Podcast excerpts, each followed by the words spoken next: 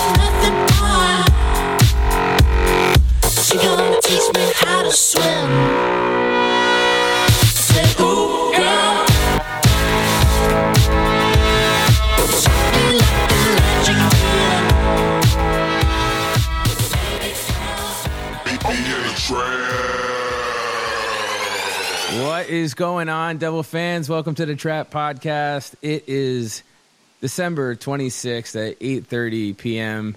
and we have an awesome episode ahead for you guys. Uh, we got the whole crew with us today, so um, I hope everybody had an amazing holiday, an amazing Christmas. Um, you've been dealing with your family for the past uh, 48 hours, and I know how difficult that can be for everyone.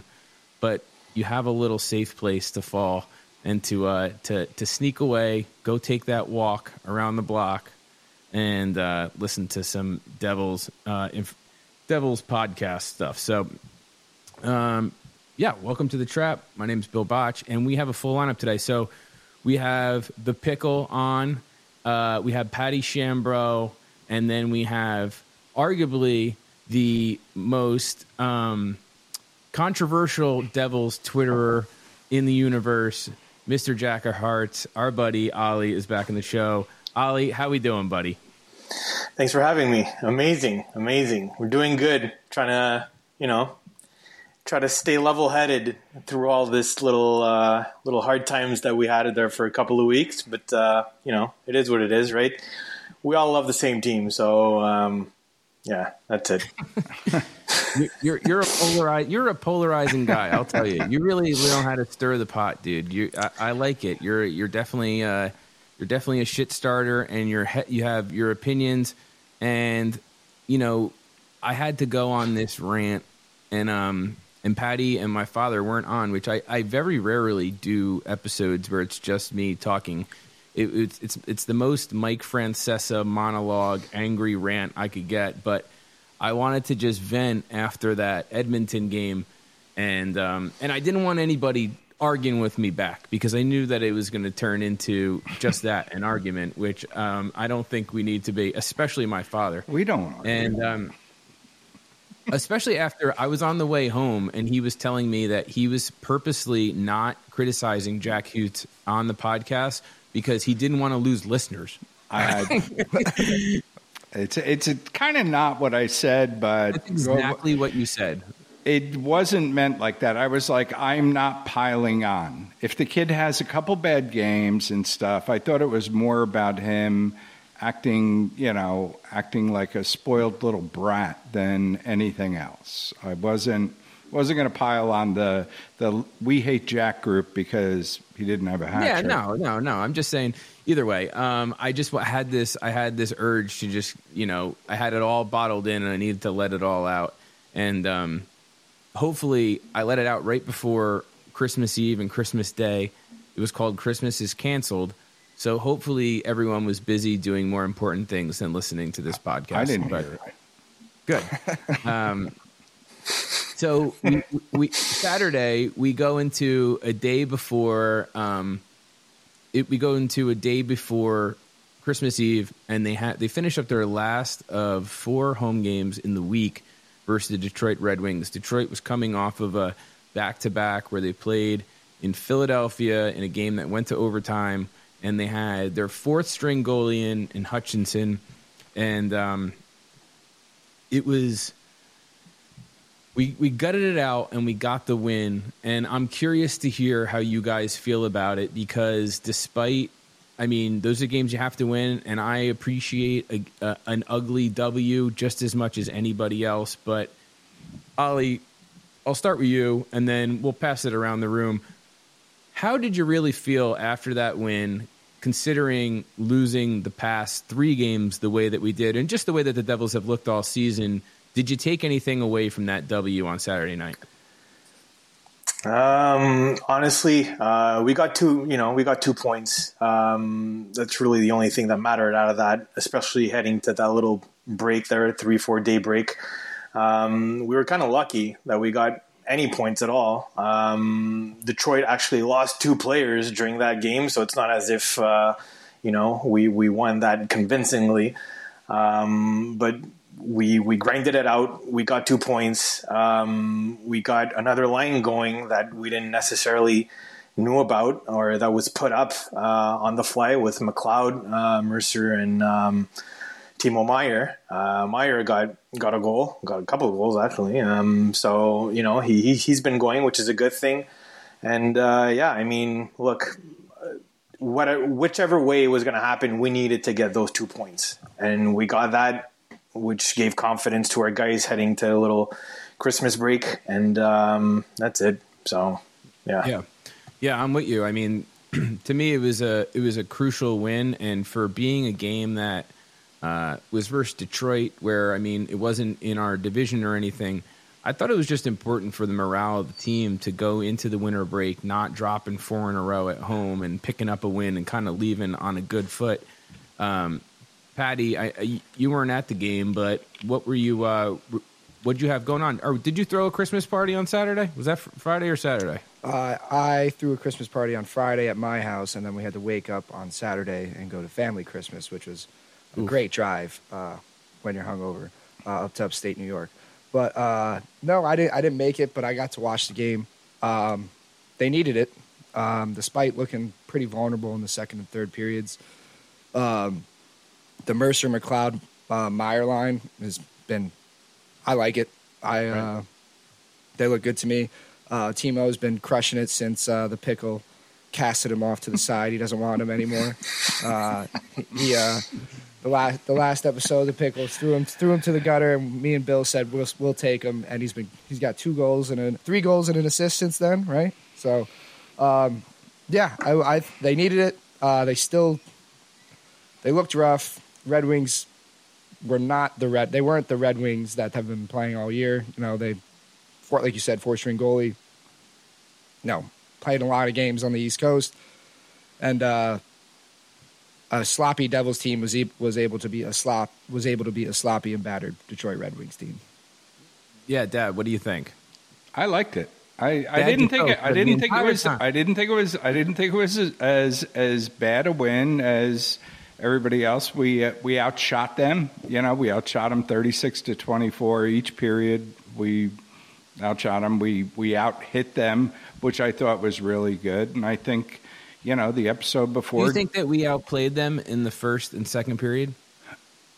Well, the the stats tell you they did, so I don't know if it meets the eye test, but the stats say yes that that that we did. Um, you know, uh, let me take a look. We outshot them the first period 10 6, 13 9 the second period, 13 9 the third period. We out hit them uh, 13 to 4.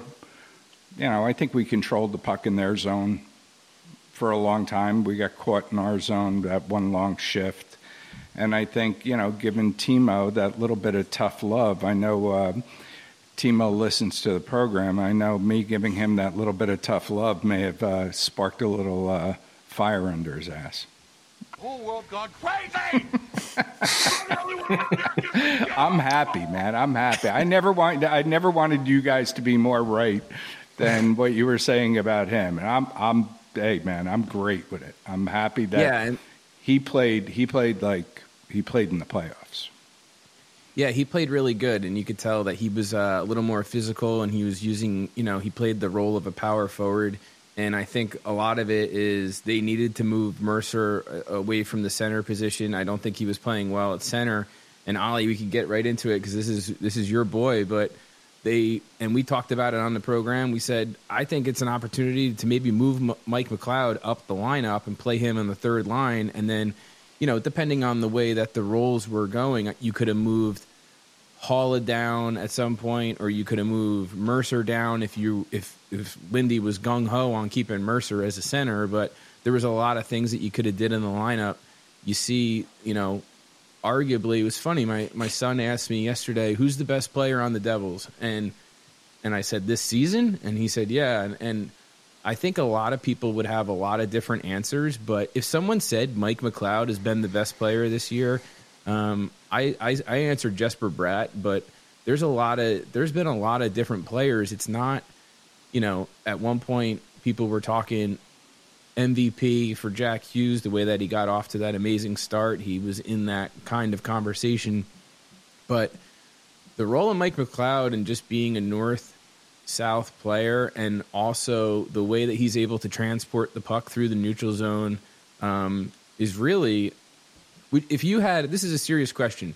If you had Jack Hughes getting a puck in his defensive zone and skating through the neutral zone, knowing that you were going to get a puck deep or just gain the blue line, is it arguably is it crazy to think that Mike McLeod can is is as good as at transition?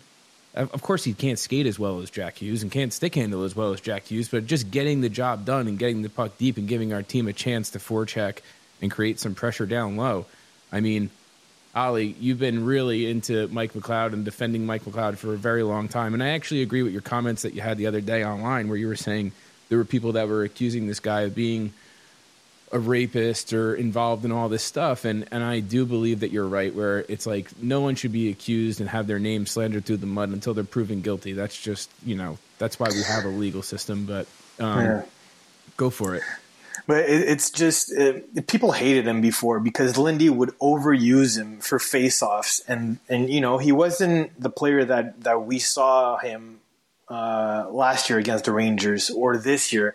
You know, so people are like, okay, face-offs don't matter, and this and that. And he's not that good, so why why is he getting all that ice time and this and that? But the thing is, is that what what I find from from our fan base here on on Twitter is that um, uh, you know a lot of them like that finesse hockey, that Jesper Bratt, Jack Hughes type of hockey, which is amazing to look at and it's it's it's great. But when that doesn't work, we need a plan B. We need to dump it deep. We need to go forecheck and get it and hit people in the mouth. And I know people don't like, or some some people don't like physicality, and they say, "Well, we don't need it. it it's it's '90s or you know old man's hockey." And it, yeah, it's hockey.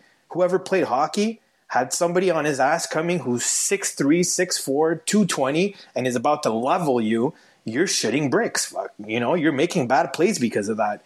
And and having guys peel off all the time and not nail and finish your checks is is not winning hockey. I'm sorry. It's nice to see, yes, fine. During regular season, yes, fine. It's great. When you get into the nitty gritty of it all, sometimes you need another way of winning than just by stick handling three guys and, and, and roofing it top shelf, right? You need to get these nitty gritty goals, and Michael McLeod is just that. And by putting Timo Meier on a line with him, it's kind of forcing Meier to be the guy that he was in San Jose because Michael McLeod is doing all that. And then when Lindy's saying, well, look, that guy who's getting paid about, you know, 10% of your salary uh, is, is doing the exact same job that I'm asking you to do, then he's like, okay, shit, I got to do this, right? And Mercer's the same way. He's relentless on the puck. Michael McLeod is relentless on the puck. Yes, he doesn't have as much skills as a Timo Meier or Mercer or whoever else that we have on our roster, but sometimes you need that that Tasmanian devil kind of guy, which is Michael McLeod, to just wreak havoc, and and and you know that's what he's doing, and he's doing a great job of it. So Yeah, and, and just be annoying. And, and and one of the guys that, and, and I think like I know one of the conversations you were talking about was this uh, JP Gambatis. He reached out and he was just saying how he doesn't think that you need. If this is in the '90s, you don't need the physicality that you that you um, that you used to need back in the day. And I and I and I disagreed with him. And I don't forgive me if I'm repeating myself, but it you know it just it came out and i was just thinking of you need skill but you need to be able to play hard too and there's going to be there's going to be times where you're going to need to grind them out and be a garbage need some garbage goals and and to see Meier in front of the net scoring garbage goals when he is a skilled player and is able to shoot the puck from all over the ice it was really refreshing to see. And one one of the things is and Paddy you could attest to this was at the game on Thursday night when Timo got his first goal, the whole crowd started chanting Timo Meier, and the same exact thing happened on Saturday. He ended up he put two in, and the reaction for Timo Meier, he is one of the most loved Devils in such a short period of time, and especially for not having as much success as people would think, um, he is still really loved by this fan base, and uh, it was refreshing to see because I'm sure that really weighed on him that he hasn't lived up to his to his hype recently. Um, Paddy, overall, when it comes to Timo Meier, McLeod, and Mercer, that line really looked like it was humming, and and you had a, a third line for the first time, really all year, in my opinion. Um, what what would you? What are your thoughts on that line? And, and if you want to dive into any of those guys, you know, go for it. Well, first off, I'd like to say that I totally agree with Ollie here on, on the Michael McLeod train. Um, I think he should be farther up in the lineup. He should be on that third line, uh, and I agree. I don't know if I'm going to say he's been the best Devil, but I would not argue with you. Argue with you if you said it. Um, he's I he the way he carries the puck into the, into the zone is just and and like Ollie said, plays the nitty gritty style that we lack is has been a real breath of fresh air from him, and he's scoring goals and really doing doing the things that most guys on the team don't, and that's been awesome. Uh, Timo Meier, you know, me and you, Bill, we we we have not uttered a single sense that we were worried. Um, I am not worried. I don't think that he's only 20, what is he, 27 years old? He's not just going to drop being the player that he was. He's going through a little rough patch, little slump. Well, maybe not a little, but uh, he'll be back. I'm not worried about it at all. And I like this the the triple M line here. It's uh, it's um, they just seem like a like what you were saying, like an old school style, old school style way of playing hockey. They're getting into the zone. Two two guys that really dig dig deep in, in Meier and uh, and McLeod, and then the new kid and the kid in Mercer doing that stuff too. It's it's uh, I hope I hope Lindy keeps them together, but as we know, he probably won't. Yeah, I know. You know what's good is like it's good to have a team, uh, a line that could forecheck because it Yeah. could buy it could buy time for your your first two lines to to get better, and also I think McLeod and Mercer uh, more so than Timo. They play really good defensively too, so it's not a line that you're really. I mean, one of the one of the things with the you know putting Jack out there is he he turns the puck over a lot. He leads the team in turnovers, and you have to worry about um, the puck going the other way. That's kind of a more straight line. Uh, you know, they play a more straight line game, and I think it it simplifies things and it allows you to wear teams down, especially in the second period with the long change, and then hopefully you could take advantage of that. Um, Dad, you've been you've been Mercer's your boy.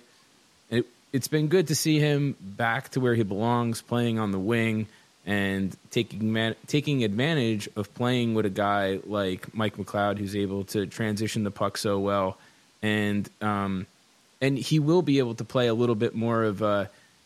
He's going to have more of a role to play defensively. He wa- he wasn't great down the middle of the ice, but as a winger, it's still important to play g- smart hockey, and I think that um, he could he could kind of lead that that line as far as playing a good 200 foot game, even though he's still on the wing and not playing center.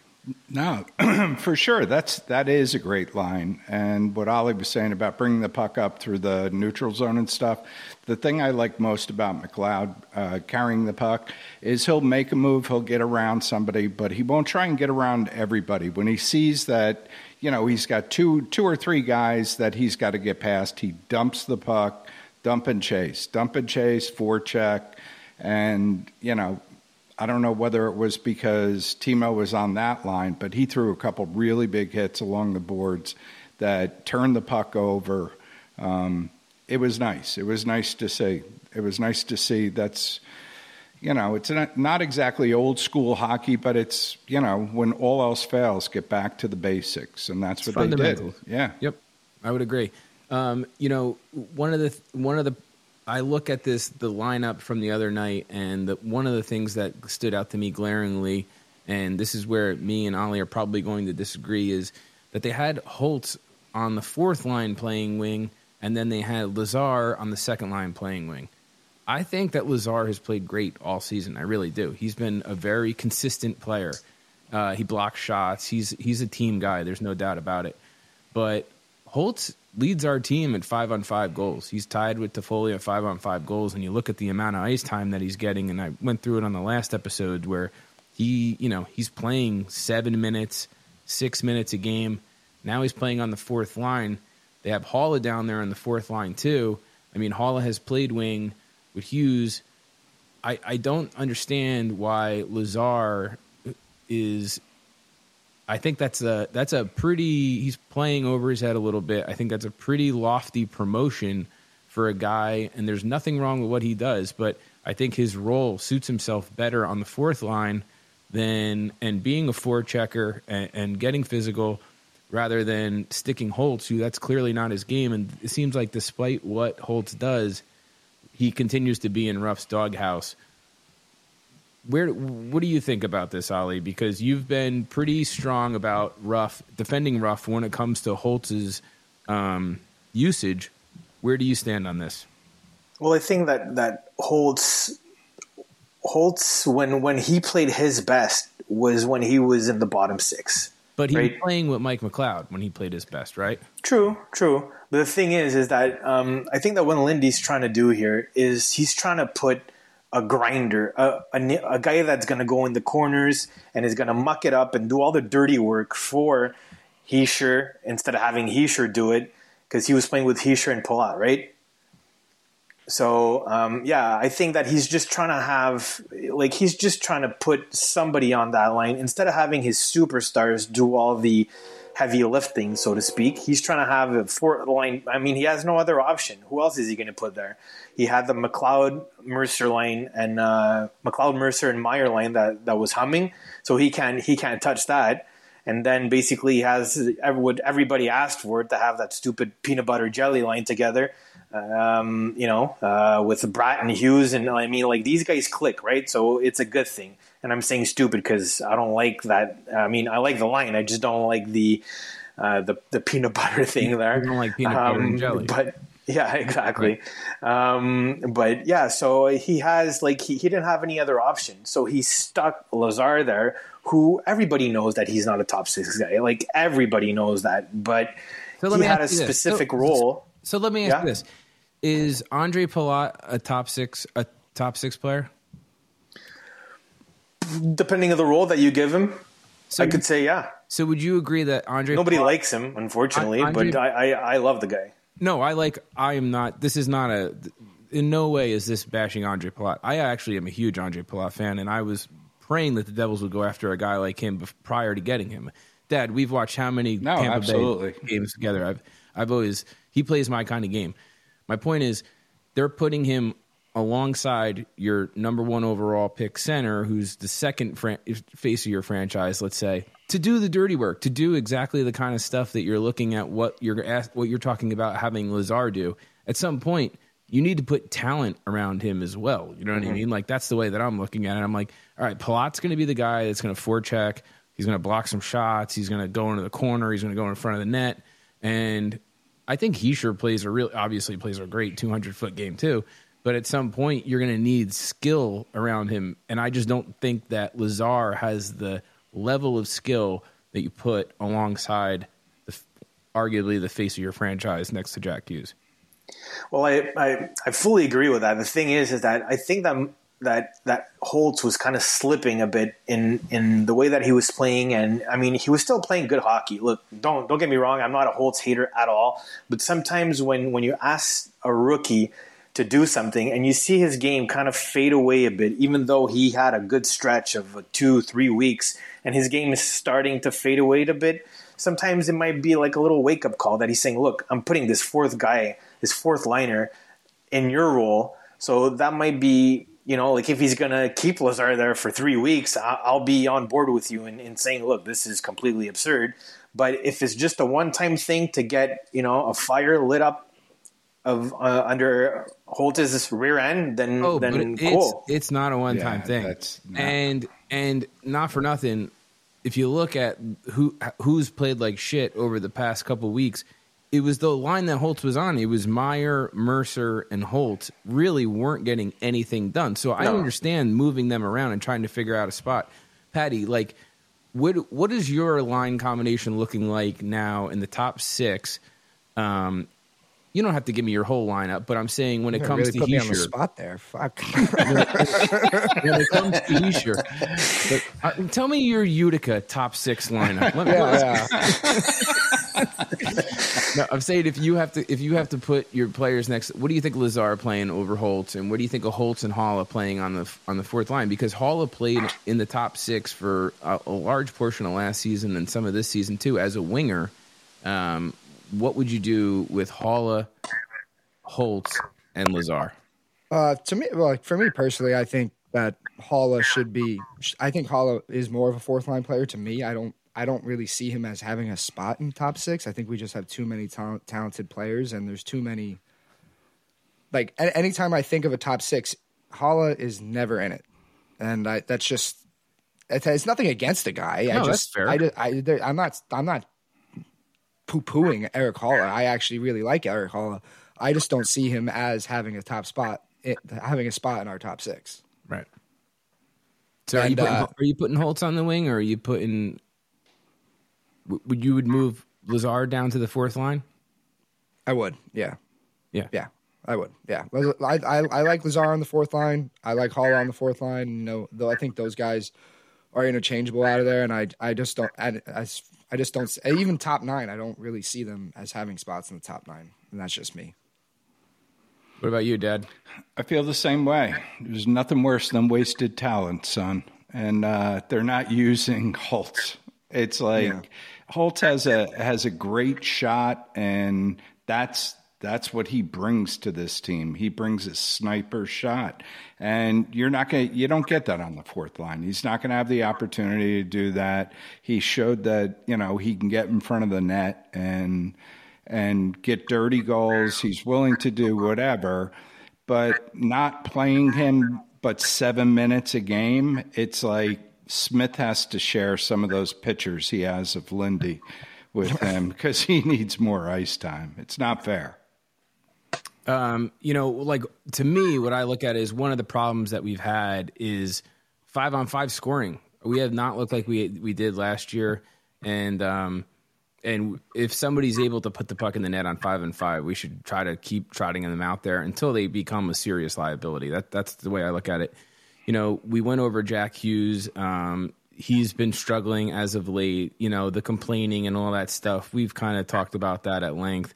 Um, but we're looking. He's got uh, two points in his last nine games um, at five on five, and he leads the team. He's got 34 giveaways on the season, which leads the team by a, a mile. Now I get it. He carries the puck more than anybody does too, so he's going to be he's going to be in the position to turn the puck over more. Um, he's only got nine shots in his last seven games. For a good portion of the season, the kid was putting up between five and seven shots per game. That was a lock. And now uh, it's really dropped off, and you can see the frustration. At some point, I understand that Toffoli and Hughes got off to a very hot start together. Toffoli scored uh, the game winner in in Detroit the other night, but those two have not looked the same in a while. And this is something that we've kind of seen from Jack Hughes over the years is where he does, for being somebody that's as talented as he is, he kind of does find it, it, it's hard to find people that connect and play really well and have a ton of chemistry with him, which I find interesting. What do you think the problem is, Ollie, with with Jack Hughes and as far as him being off of his game? He's clearly frustrated, and that line really isn't going the way that it was, um, you know, earlier in the season. Well, teams are playing him hard. Uh, I mean, you know, he, he's he's our focal point when when other coaches have a set game plan. It's it's to to counter Jack Hughes, right? Um, and yeah, and I think that the book is out on, you know, get underneath that guy's skin, and he's going to be off his game. You know, we saw it against Anaheim. Um, we saw it on, on, on the following game as well. Uh, you know, guys are going to take that little extra extra step. You know, over you know they're like they're going to go over that line against Jack, and they're going to nail him in the back of the knee with this you know a little cheap shot here and there, and that just gets him off his game. Then he becomes pissed, and he he wants to go me against the world to prove everybody that you know he is a really you know solid hockey player. He's a superstar, right? But when he gets when he enters that mode, that's when everything kind of fucks up because he's not passing it. He's just going. He's trying to dig the whole team, and and and and that's not, you know, that's not productive hockey at the NHL level. Um, and and I just think that people are like, okay, you know, let's mess let's mess with mess with Jack Hughes, and then um, you know we'll have that guy off our back for for a while, and he'll put a hissy he'll pull a hissy fit like he did. He'll be you know he'll get a two minutes here and there, or he'll retaliate, and and you know our job is done. And then after that, we just gotta take care of the rest of the team. Basically, that's how I view it. So I don't know. But that you know like he, he he's what he's 21, 22. The kid's kid's fucking young, so he's gonna learn that eventually. It's just you know it is what it is, I guess. So Yeah, I mean, um, we could we could look at um, the the uh, the NHL um, trade freeze goes until December twenty eighth. Right now, I think the Devils clearly have a question mark when it comes to goaltending, when it comes to coaching, and when it comes to um, I see Ollie laughing down there, and when it comes to the the defense, you know, uh, I'm curious, you know, Dad, where where do you stand? I mean, do you think that Tom Fitzgerald? See, we we kind of talked about this off air, but I talked about how I think that Tom Fitzgerald has gotten to a point where this team has really had every opportunity to be a wild card team already. They really the competition has not been that good when you look around the Metro division. There's no reason that we shouldn't be in the mix. We haven't looked good. We haven't strung games together.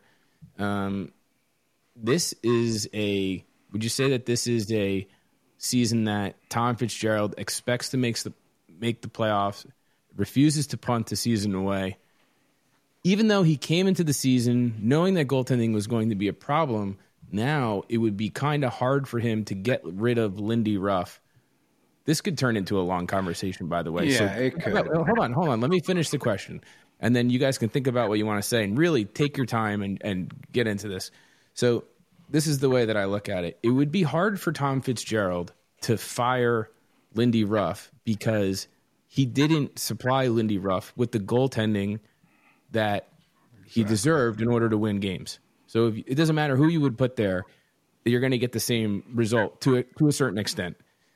He also, the Devils play with these young defensemen, which we knew was going to be an issue to a certain extent as well. This is not, to me, this has not become a one solution problem. So I don't think if you get a goaltender, it's enough to save the season or to save the team or to to is going to fix all the problems.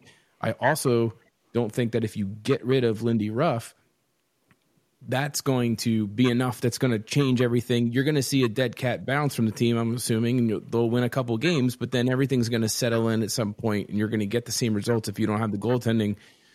So here's the question: the question is, what does this team need to do in order to be a serious threat going down the stretch to make a playoff spot and to try to win multiple rounds in the playoffs? If you're the general manager, what are you doing? What do you think Tom Fitzgerald's going to do? I think I think he's got to go after Gibson. I think we need a goaltender. We definitely need a goaltender. That goes without saying. Um, and if we could pick up another um defenseman, only because Dougie's out for the year, I don't think that would hurt us. Like a real defenseman, like um, what's his name, Halfin's out there. Um, Hanifin? Hanifin. Um, I don't think that firing Lindy at this point does anything for us. I, I really don't. Um, I think that we lost a lot of games because of injury. We lost a lot of games because of bad goaltending, horrible goaltending. Um, if you're trying to salvage a season, you can't salvage it without going out and getting a goalie. If you want to make a coaching change the end of the year, you know, go ahead because I don't agree with everything that Lindy does either. And we had this conversation, and you make a lot of valid points about bad decisions that he makes, like, you know, that stuff I don't agree with playing Holt seven minutes, playing Smith all the time. Um, but I don't think I don't think he's the problem. I think our goaltending, our back end's definitely the problem right now. So you're going after Hanifin and you're going after John Gibson. Well, I would go after I would go after a goalie. We need a goalie, and I think that that um, I think that Gibson's the the only guy out there because you know you're not going to get Saros. Um, I think he's he's our only option right now, and I think if you're going to go after you know a lesser quality goalie, I think that's that's a waste. What about Markstrom and Hanifin? you know, I And- I'm not I'm not a giant Markstrom fan, so um, you know, not that I know a ton about Gibson either, but you know, he's he's you know, is he a top? Could he be a top ten goalie with a team in front of him? Right. What What do you think, Paddy? I mean, it's and it's also the question is what are you willing to give up to save this season? That that's like a serious question, and I think Devil fans are asking. You saw it on Twitter today. They talk about everybody's talking about Seamus Casey because the World Juniors are going on. You see the success that he's having. You see how he looks. He's another guy who's undersized, is a finesse player, is not built to play defense. Defense. You know what I mean? Um, what, Dad? You want to say something? Yeah, can I can I interrupt one second? We it. are as far as win percentage goes, we are in the playoffs. We are in the last wild card spot. Win percentage. Win percentage. Hey, well, win percentage is what what you're you know is what's going to give you the most points and put you into the playoffs. So We're about to face. We have the hardest schedule in the NHL coming up for the rest of the season.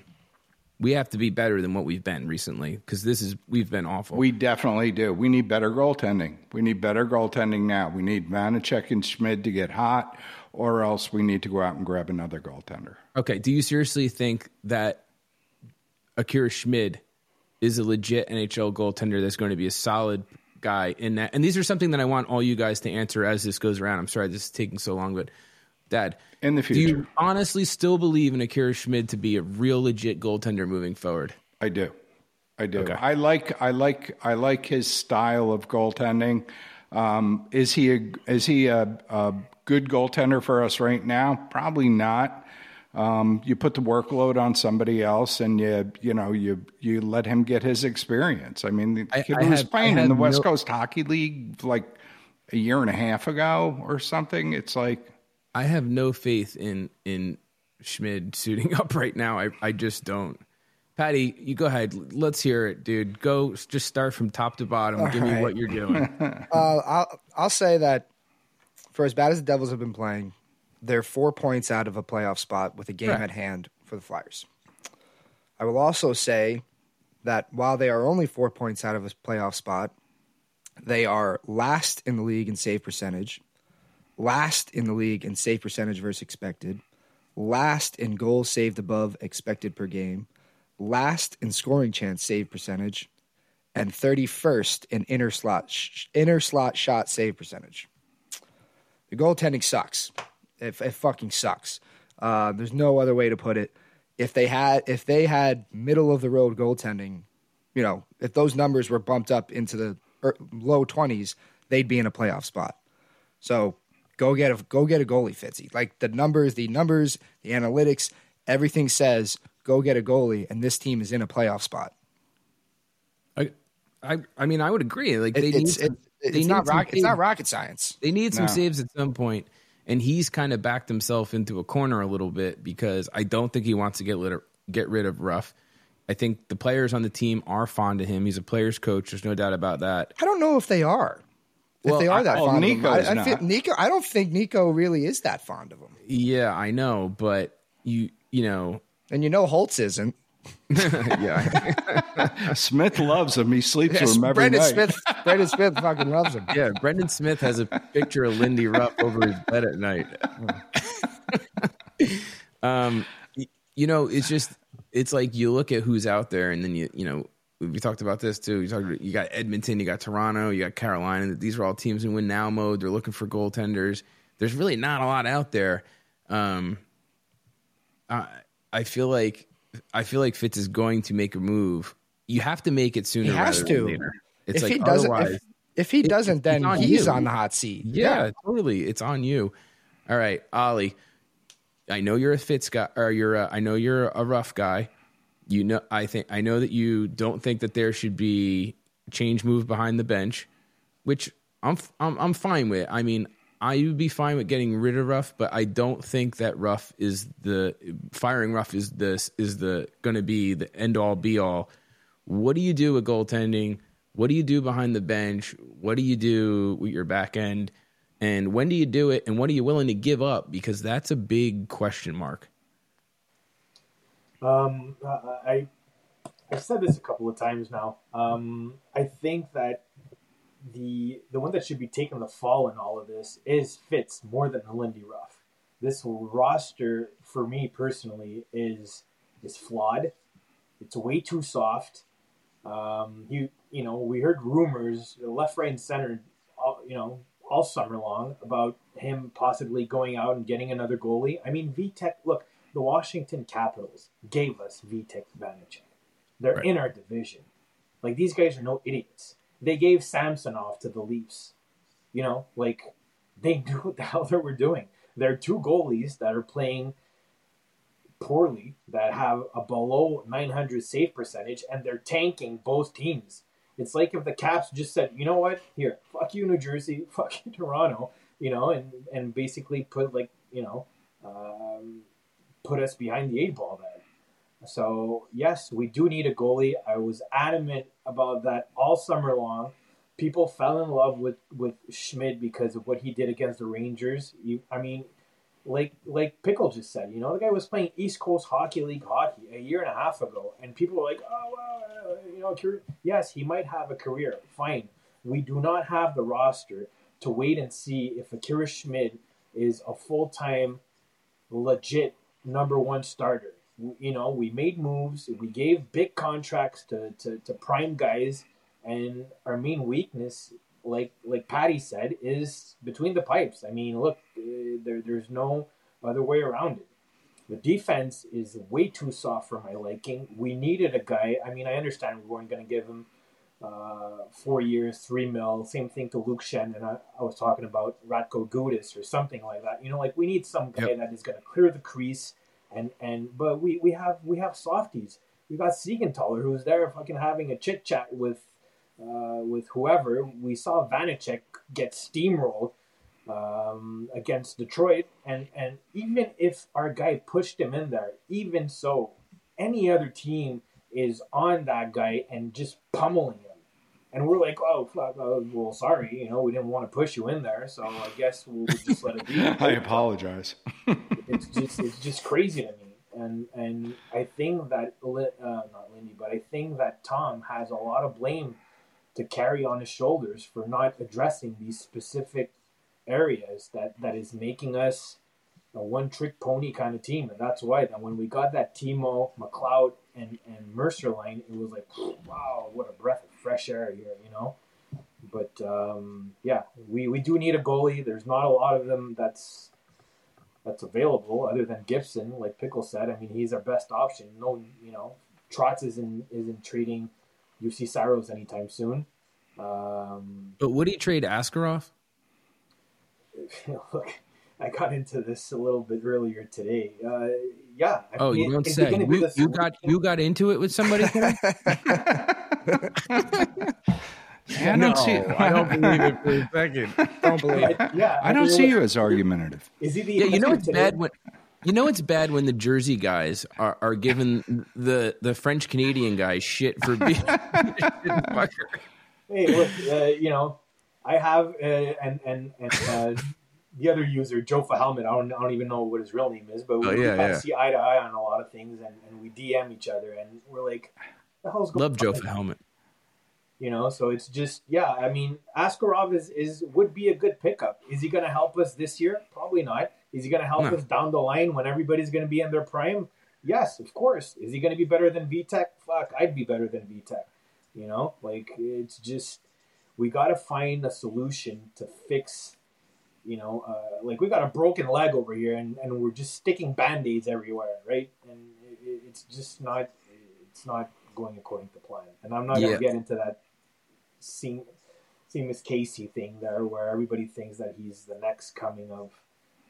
Uh, I've seen Quinn Hughes and, and Cale Makar, and yes, he's very good. Do we need another soft finesse offensive guy on our back end on the right side when we're already loaded with Hamilton, Marino, Nemec, Yep. and him? And I mean, we, we can't play finesse hockey, pawn hockey all the time. We need somebody who's going to basically, you know, we need a Colin White back in the days. We need a guy that's going to be there and and fucking hit people and and give a cross check to somebody so that he won't be parked in the slot fucking 24 7 24 7 just waiting for somebody to pass him the puck and have a, a, a grade A scoring chance. We need those guys. I agree. I mean, one of the things with Casey is you, you're like, where are we going to put him? You know what I mean? Like, I think he's very talented. I think that if you didn't have Nemec and you had Luke Hughes and you didn't have Dougie, and it's like, these are all guys that push play, and you know, it's really just not. It doesn't really make much sense. At some point, you need somebody that could that could support one of these players and cover one of these players. You know what I mean? Um, Casey, to me, is extremely talented, and there's definitely a place for him in the NHL. And there's so many teams that are looking for a player like him, but we're kind of we're at this like we have this great luxury of being loaded on our back end with guys that could tilt the ice. Um, that I agree. I think that he is one of the perfect trade chips. This is a perfect time for him to showcase himself on a national stage when the NHL is off for. I guess it's only till tomorrow, but you know, the amount of visibility that the World Juniors gets, and and you and you see how good this kid really is. This would be the opportunity to try to find yourself a, a legit goaltender um, moving forward you know, one of the things that comes with being kind of soft on the back end too is we're we're dead last in blocking shots, and that that's an issue to me. Like, I mean, you know, part of w- this part of success and part of winning requires um, you putting your body on the line. And you look at like the Tampa Bay Lightning, which I continue to bring up over and over because that to me is just a team that they had the finesse and they had the incredible worldly skill of Victor Hedman and Stamkos and Brayden Point and Kucherov and all these guys, but they also played very in unison with a mentality of toughness. And they also put their bodies on the line. All of those guys, they all were willing to block shots. Dad, I know Brayden Point's one of your favorite players. You saw, you know, Vic, and I mean, Brayden Point will play anywhere on the ice. He's a garbage guy, and it doesn't matter about size. And then you have a guy like Victor Hedman who it's like I know we thought it was dirty, and it is a dirty play when he speared Nico Hischier in the nuts. Yeah. But it's like that's the kind of thing that's like, all right, we're losing our first game in the playoffs versus the Devils that year, and he was just he's just not going out without taking a piece of the team, somebody else with them. And we really don't have guys that are like that to where you need that guy that is willing to that toes the line and and gets incredibly physical. I mean, I really like Noah Hanifin, but he's and he's actually pretty tough too, but he's not like a guy that's going to try to take your head off, I don't think. But he does. He's a big physical guy that plays every game. He does block, suppress shots, and all that stuff. I think he is an option if the Devils are going to plan on making moves. Um, but I don't really know what you do with the goaltending. Uh, to me, Askarov, I would be willing to make a move and trade a Casey and potentially somebody else in order to get a Askarov, knowing that John Gibson is three more years of John Gibson. You don't know how that contract is going to age. The Devils are kind of in win now mode. I understand that. But the window has kind of just opened last year into this year. And we have all these people signed on long contracts. So Tom Fitzgerald really has kind of put himself in a weird position, if you ask me, as far as what he's going to do. Um, but I can tell you this: Devils fans, Devils fans actually like. How good was the vibe at the Rock on Thursday, Paddy? I mean, that was a serious scene out uh, on Edison Place and in the building. We've had, um, we sold out eleven or twelve of our last fourteen games have been sellouts. They're selling out, and um, ninety nine percent of all season of all tickets have been sold. Um, so I mean, people are coming out and supporting the team for the first time in a really long time and are very excited about it.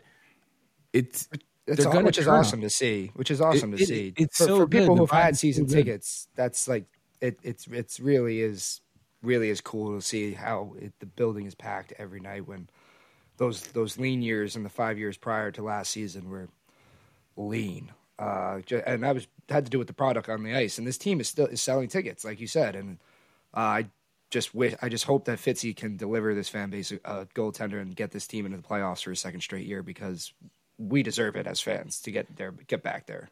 We do, and also, uh, do you not feel like we do not have much more time? There's not much more leash between. I mean, New Jersey, New York fan base is what have I mean? Look at the pickle. It's like, what have you done for me lately? And and and, and it's like that's the way. That's the mentality around here, and it, uh, they have given him quite a bit of leash, and I think it's only a matter of time before you start getting boos in your own building and fire the coach in your own building and Bronx cheering Vitek Vanecek and the goaltending. And it's like that starts to just flip the vibe a little bit. And I really believe that that stuff is contagious because once one, one person starts booing, everybody starts booing. And I, I think things are, I think something is going to happen in the next week or two, I, I, if I had to guess. I mean, how much time do you think we have left before shit just flips upside down? Well, I think I think they have they they have a, a good upcoming schedule, a favorable upcoming schedule. You know, of their five of their next or four of their next five games are Columbus, Ottawa, Washington, and Chicago. So those are games that they should win. Um, it's almost like is uh, one of these goalies going to look good in those going to look good in those games? And like well we're fine at goaltending. Hope not. But um i like i have been not in a total panic mode about the devils because like i was trying to say before like how close they are to that spot and how bad they've been playing. Like this team is not poor. They just ha- they just need to figure out that goaltending issue. And um the uh the leash is long and i and i think he's still i don't think it's as i don't think it's as getting as tight as you think it is with with this fan base Interesting. i think i think the i think the fan base nice believes in hear. him. I kind of believe it. What do you think, Ollie? How much time do you think that the that this fan base has before? Sh- I mean, things get. Um, I, I, I don't know. It, it's a snowball effect, whichever way we want to look at it. If they continue losing, with all the expectations of last, well, of people. Hold on, let me rephrase this. The expectations that people have this year, based on last year's results, people are going to be aren't, aren't going to be too patient. We we went through ten years of, of complete hell uh, we finally got a good run last year where everything, and I mean everything, went right. People had career years left, right, and center. Siegenthaler was playing like uh like one of the best shutdown defensemen, you know, and then in the league. But Fitz gave him a, a, a three point something, three point four million dollar contract. He's not a top pairing guy. You don't give three point four mil to anybody Yeah. asking him to be your your main shutdown guy. I mean that that's just like it doesn't work that way. But he is. You know, he's kind of like the Damon Severson, so to speak, that we had back in the days where we were asking him to play first pairing minutes and he he'd fuck up most of the time, all the time, basically. Right? So it's just we, we got we got extremely lucky, if I could say that last year. Yes, we're a very good team, but there's a lot of or there's a couple of players that are not in in the right spots, in the right chairs, so to speak, right? And uh, if we continue losing, people are going to be fed up because they have this expectation of us franchise setting season last year. And then this year, everybody had us pegged as a fucking cup contender uh, from Sportsnet to TSN to MSG Network, I guess, uh, other than that Valiquette guy. But um, uh, yeah, it's just. Fuck that guy. Oh, but yeah, the everybody worst. had us pegged within at least you know the the top four, top five teams of the league, and and we're not even in almost basically through borderline mid, midway through the year. So yeah, Fitz has to get on the phone and and, and start making some Yeah. calls. We're two players away. I think we're two players away, and everybody. I think Vanecek had a good year last year, and Schmid played pretty decent. So that gave you a sense that if we had just a hair above average goaltending, we'd be okay there. And like you said, it's like putting Siegenthaler in the number one shutdown spot isn't fair because that's that's not who he is. I don't think, and I don't think, uh, I don't think we have uh, a real shutdown defenseman. Uh, Marino's not not one. So you know, I think a, another defenseman and a goalie. a number one shutdown defenseman cost a lot though. No, I'm not talking about even a number one shutdown. Who did? Um, who just got tr- traded for that six round pick? It was like a freaking steal. Yeah, but Zadorov isn't a number one. He's. You don't think so? You don't think he's a number one on our team? Uh, I think he would be a number one defenseman. I think that Siegenthaler would slide. I I definitely think he's a. Uh, I don't think he would play on the first. You think he'd bump Smith? maybe. I could bump Smith.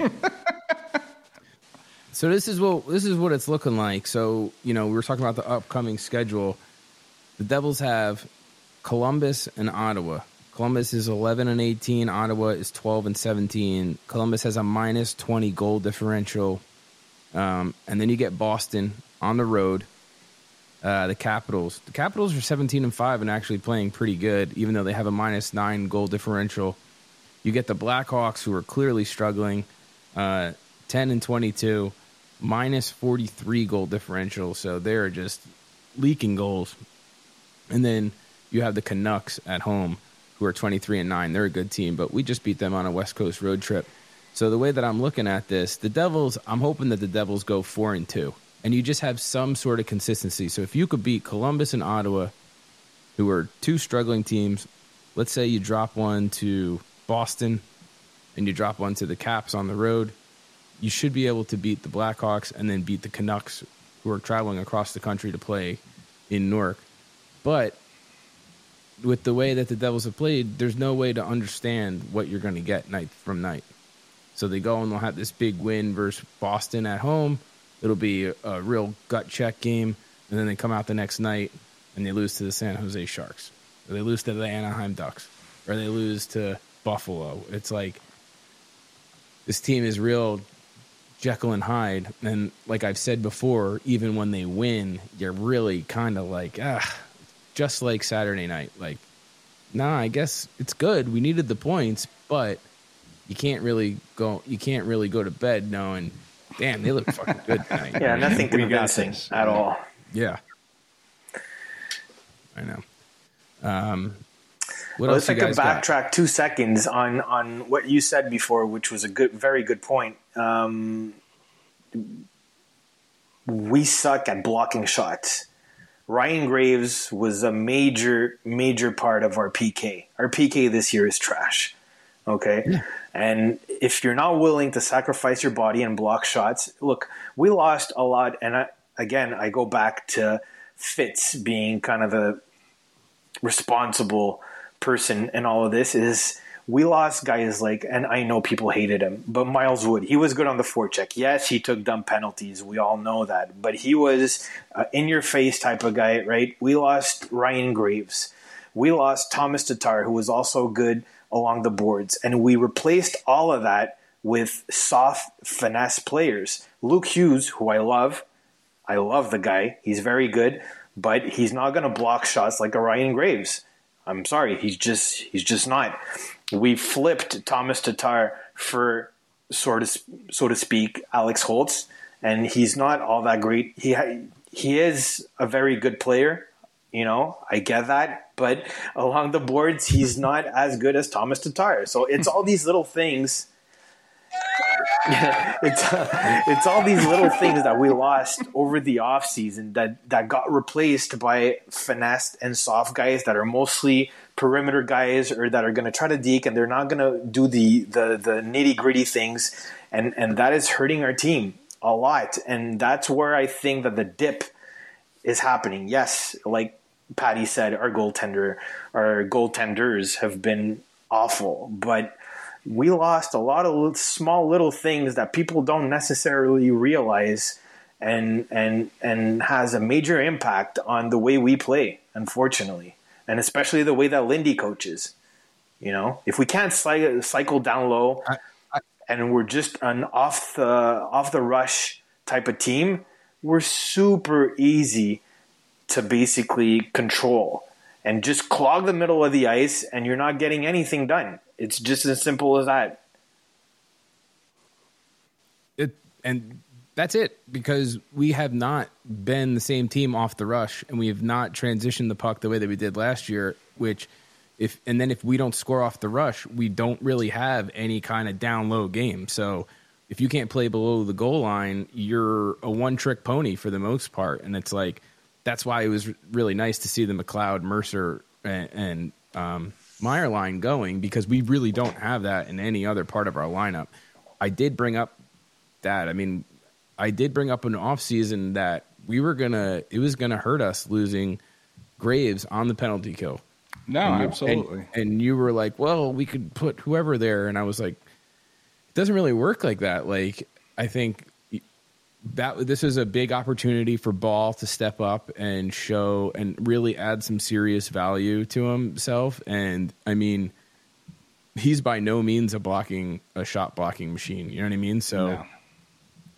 You, you look at what that's done to our special team. So our penalty kill has clearly uh, plummeted, and at the same time, um, while our penalty kill is really good, or our power play, excuse me, is very good, we haven't been really drawing any penalties, and it's like we're not drawing penalties because we're not keeping our feet moving, and Right.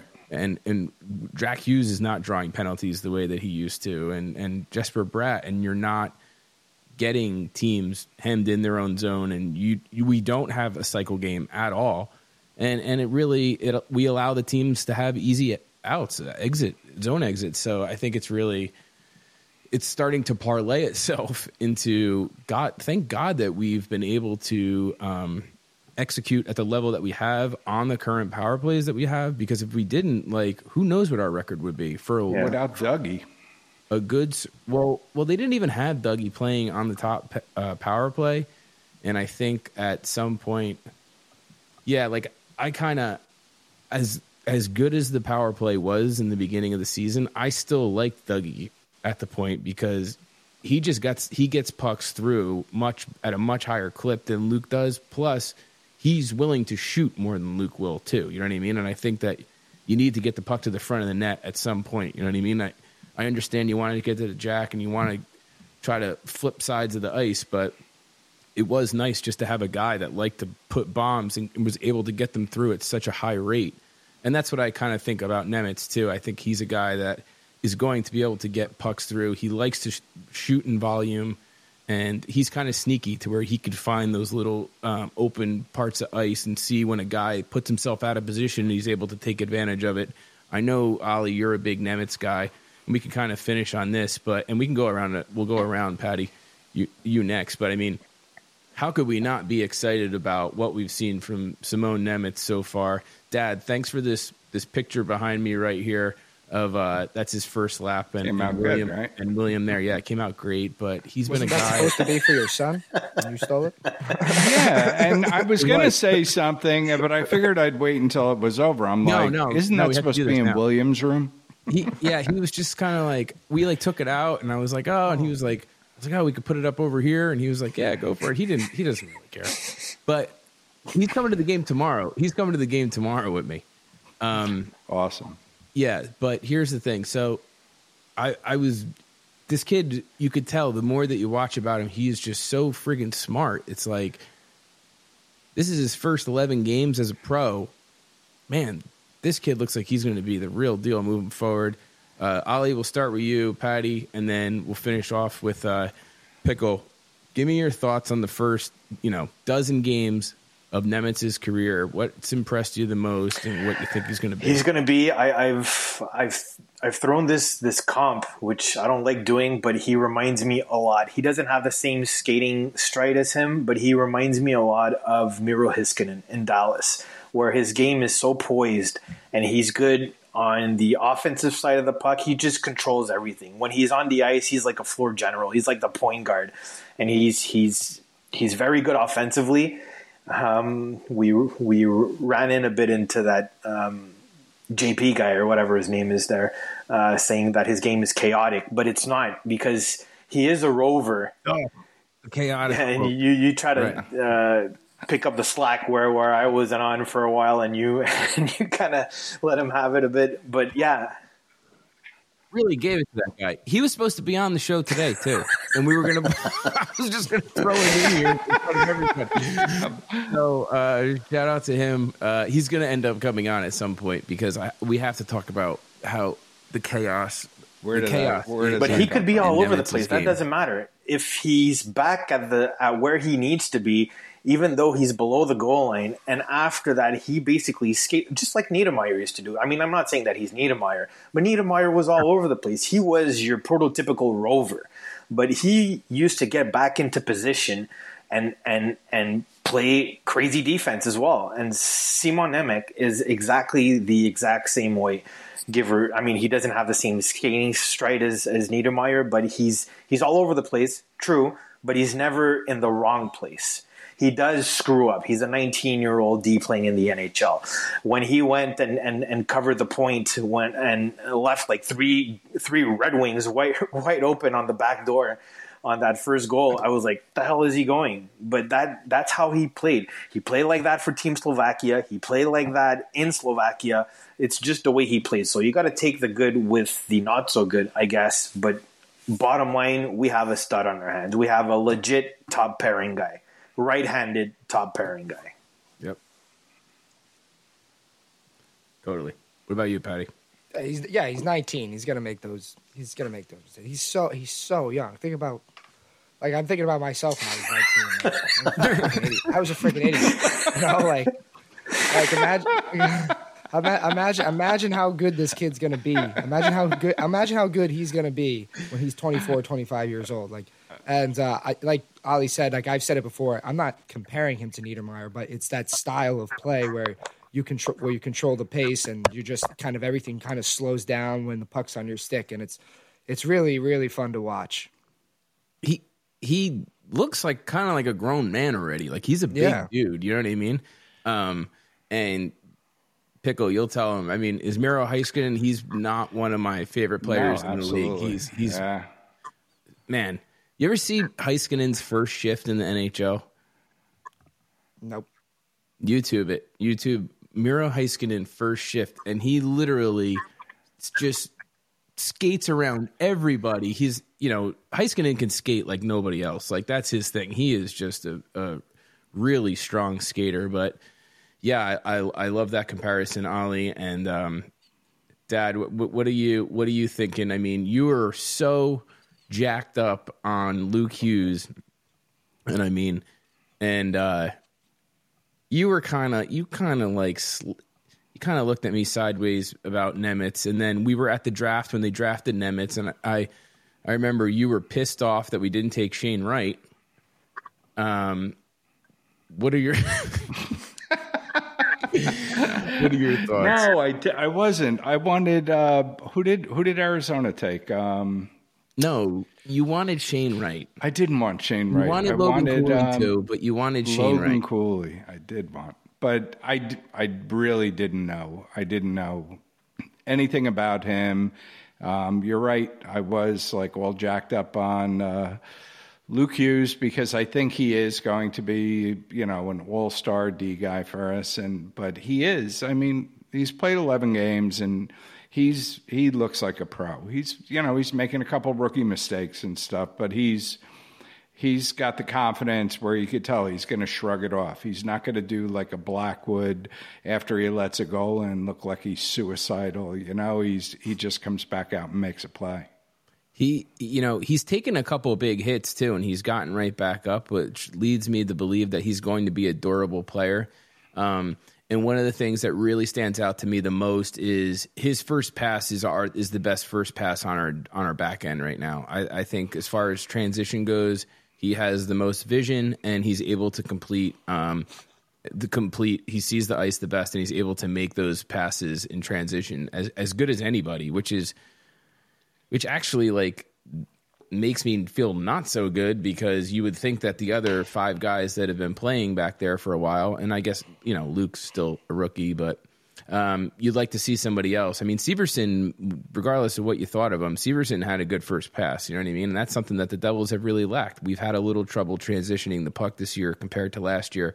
We haven't transitioned with as much speed, and I think a lot of it's because um, just the the back end isn't able to make that outlet that outlet pass the the way that we were last year. But um, that's all I really got. I'm going up to the game tomorrow. Are you going up, Paddy?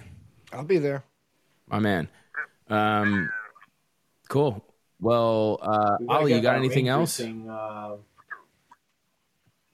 Oh, yes. Thank you for bringing that up. Okay. So, March 11th, we have talked about it before. We've talked about it with other Devils podcast guys before. Um, I'm going to try to start doing a, it might be like the first ever trap meetup. Um, and it will be March 11th. We're trying to get as many Devil fans at Madison Square Garden as possible to support the Devils. So we deal with all these douchebags that come in from New York and from North Jersey and they parade around Prudential Center like they're God's gift to earth. Well, we're going to do the same thing, but we're going to do it in New York and uh, we're going to be much well. we're going to be much clever. Yeah, I got just the bar to do it in too, and you know which one it is. But Oh yeah, there, we know a Ranger bar right across the street, and we From Mustang create Sally's? Or uh, what is it? Is it Yeah. Mustang Sally's? Yeah, Yeah. it is. Yeah. yeah, Um, but we're gonna I've, try. I've to- caused some. I've caused some problems in there before. And that's really hard to do. We went in there wearing our jerseys, and you see all the the life size cardboard cutouts there, and everybody in there where it's a sea of blue, and it's like nobody said boo to us, and I, I was like, wow, you guys got no heart. I said boo to them. yeah, I know. Oh, absolutely, yeah, I could imagine. Um, but yeah, so we're thinking about what we're gonna do is I'm gonna put this podcast out, and then I'm gonna start to put it out on Twitter, and we're gonna try to get a roll call of people who would be interested in getting seats together. We could. Uh, you guys could Venmo me. I could call the garden and try to get a group package thing, and we can get uh, a group of seats at the garden um, together to try to make some noise and really get after these Ranger fans. Hopefully, by then the Devils have turned a corner, and you know we're front footed, and we we look like the team that we know that we can be. Um, I'm sure in March this is going to be a very important game too. I mean, that's we're already getting to the point in the season where every game really matters for this team moving forward. It's not we don't have the luxury of last year where we had a 13 game winning streak that we're that we have in our back pocket. So, I mean, all these games are going to be they're going to be big. So, um, and then we also we have the Stadium Series game, which uh, Paddy is is got a, a a whole thing going on that we're all going, and we we got a bus and and the whole the whole shebang. and We're gonna be lighting fires and burning stuff and doing all the fun stuff that you do in the parking lot of Giant Stadium. am I right, Dad, or am I right? Yeah. yeah, we'll just try and find some uh, flyer bumper stickers to lay to put our grills under afterwards. Paddy's making soup. I'll be making a whole bunch of stuff. oh, Yeah, you're making yeah. soup, Paddy? I'll be the, oh, I'm a I'm a master tailgater pickle. Master Oh, okay. tailgater. I, I want to see it. I want to see it. I didn't get the the uh, invite to your Christmas party. It must have got lost in the mail. Oh, I'm sorry. Oh man. Well, um, yeah, it was great having everybody on. We're talking some hockey. I feel like the Devils haven't played in a month. I feel like the I don't like the way the schedule is laid out this year. Too many back to backs, too many three, four nights off in a row. It, it doesn't make any sense to me. There seems to be no flow to the season. Um, but either way, Ollie, good to have you on, dude. And uh, Ollie's at his Yeah. what do you at? Your mother in law's? Don't sound so so excited. Uh, well, I, I appreciate you breaking away and hopping on, dude. And uh, we've been trying to get you on for for a bit now. It's just like my schedule is a little ridiculous. But um, thanks for hopping on, dude. And obviously, you're always welcome to come on. Um, and I will and we'll- I'll let you know about the thing in case you want to make your way down from Montreal for the Oh, for the uh, for the. Ranger game. Could, So I could give you my confirmation right now. Cool. Well, I'll, I'll put you down. You'll be you're already you're already in. But please hit me up, direct message me if you're interested in getting seats with us, and um, I'll I'll I'll get on that and I'll start making that happen. Um, Paddy, you got anything for us, buddy? I'm good. Let's go Devils. Pickle. Nothing. So when the Devils go to Florida, uh, the pickle will be on the glass behind the uh, opposing team's goal, where we score twice for Two in games. Sunrise versus the Panthers and in Tampa on the glass behind the goal in a pickle outfit. So make sure you check that out. We will we'll keep you up to date on that. I'm sure we'll have video for that. But um I hope everybody had an amazing Christmas and is having a great holiday season. And uh, if you see me at the at the game tomorrow, please don't hesitate to give us a shout. But you've been listening to the Trap Podcast. My name is Bill Botch. Thanks, Ollie. Thanks, Paddy. Thanks, Dad. We will talk soon. Peace.